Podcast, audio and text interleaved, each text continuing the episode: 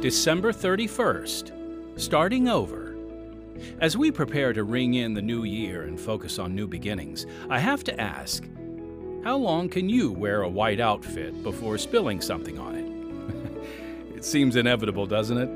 And even after we wash it about eight times, it's sometimes just easier to buy a brand new shirt. That is, until the ketchup, chocolate, or cranberry juice finds that one as well.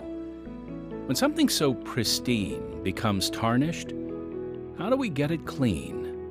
How do we start over? Well, at this time of year, that's a prevalent question, but it's not just about our clothes.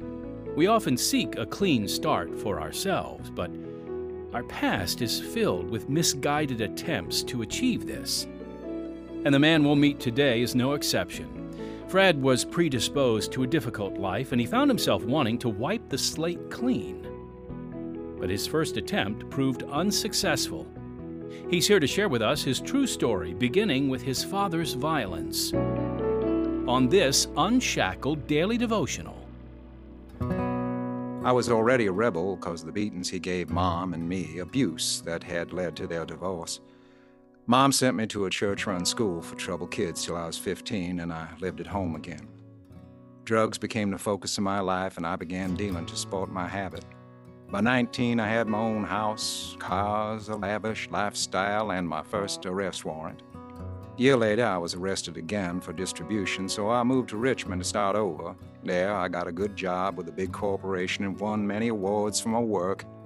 After 11 years with the company, I was fired for my drug use, and my life became a torment of overdose, fear, and suicidal thoughts. My third arrest was my last. A former drug friend had accepted Christ, and her pastor explained my need for salvation through the cross. That night, I knelt by my bed and gave my life to Christ Jesus.